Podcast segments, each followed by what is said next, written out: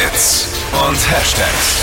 Flo Kerschner Show Trend Update. Ein Wunderdrink, den du entdeckt hast, Tippi. Mm. Ich bin immer gespannt. Was ist es? So Vitamin- und Feelgood-Wässerchen sind ja nach wie vor hart im Trend. Und ja. äh, jetzt hat auch Coca-Cola nachgelegt und ein vermeintliches neues Wunderwasser gedroppt.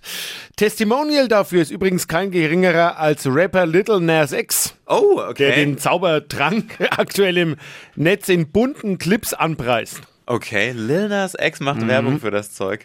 Heißt Glaceau und enthält je nach Sorte jede Menge Vitamine und oder Mineralstoffe und Zusätze. Okay. Und äh, kostet natürlich schon ein paar Euro. Ich finde sowas super. Ja. Ich bin f- sehr empfänglich für solche Vitamindrinks und Pulverchen, finde ich gut. Ja, ist vielleicht auch nicht schlecht, aber eventuell einfach mal einen Apfel ab und zu essen.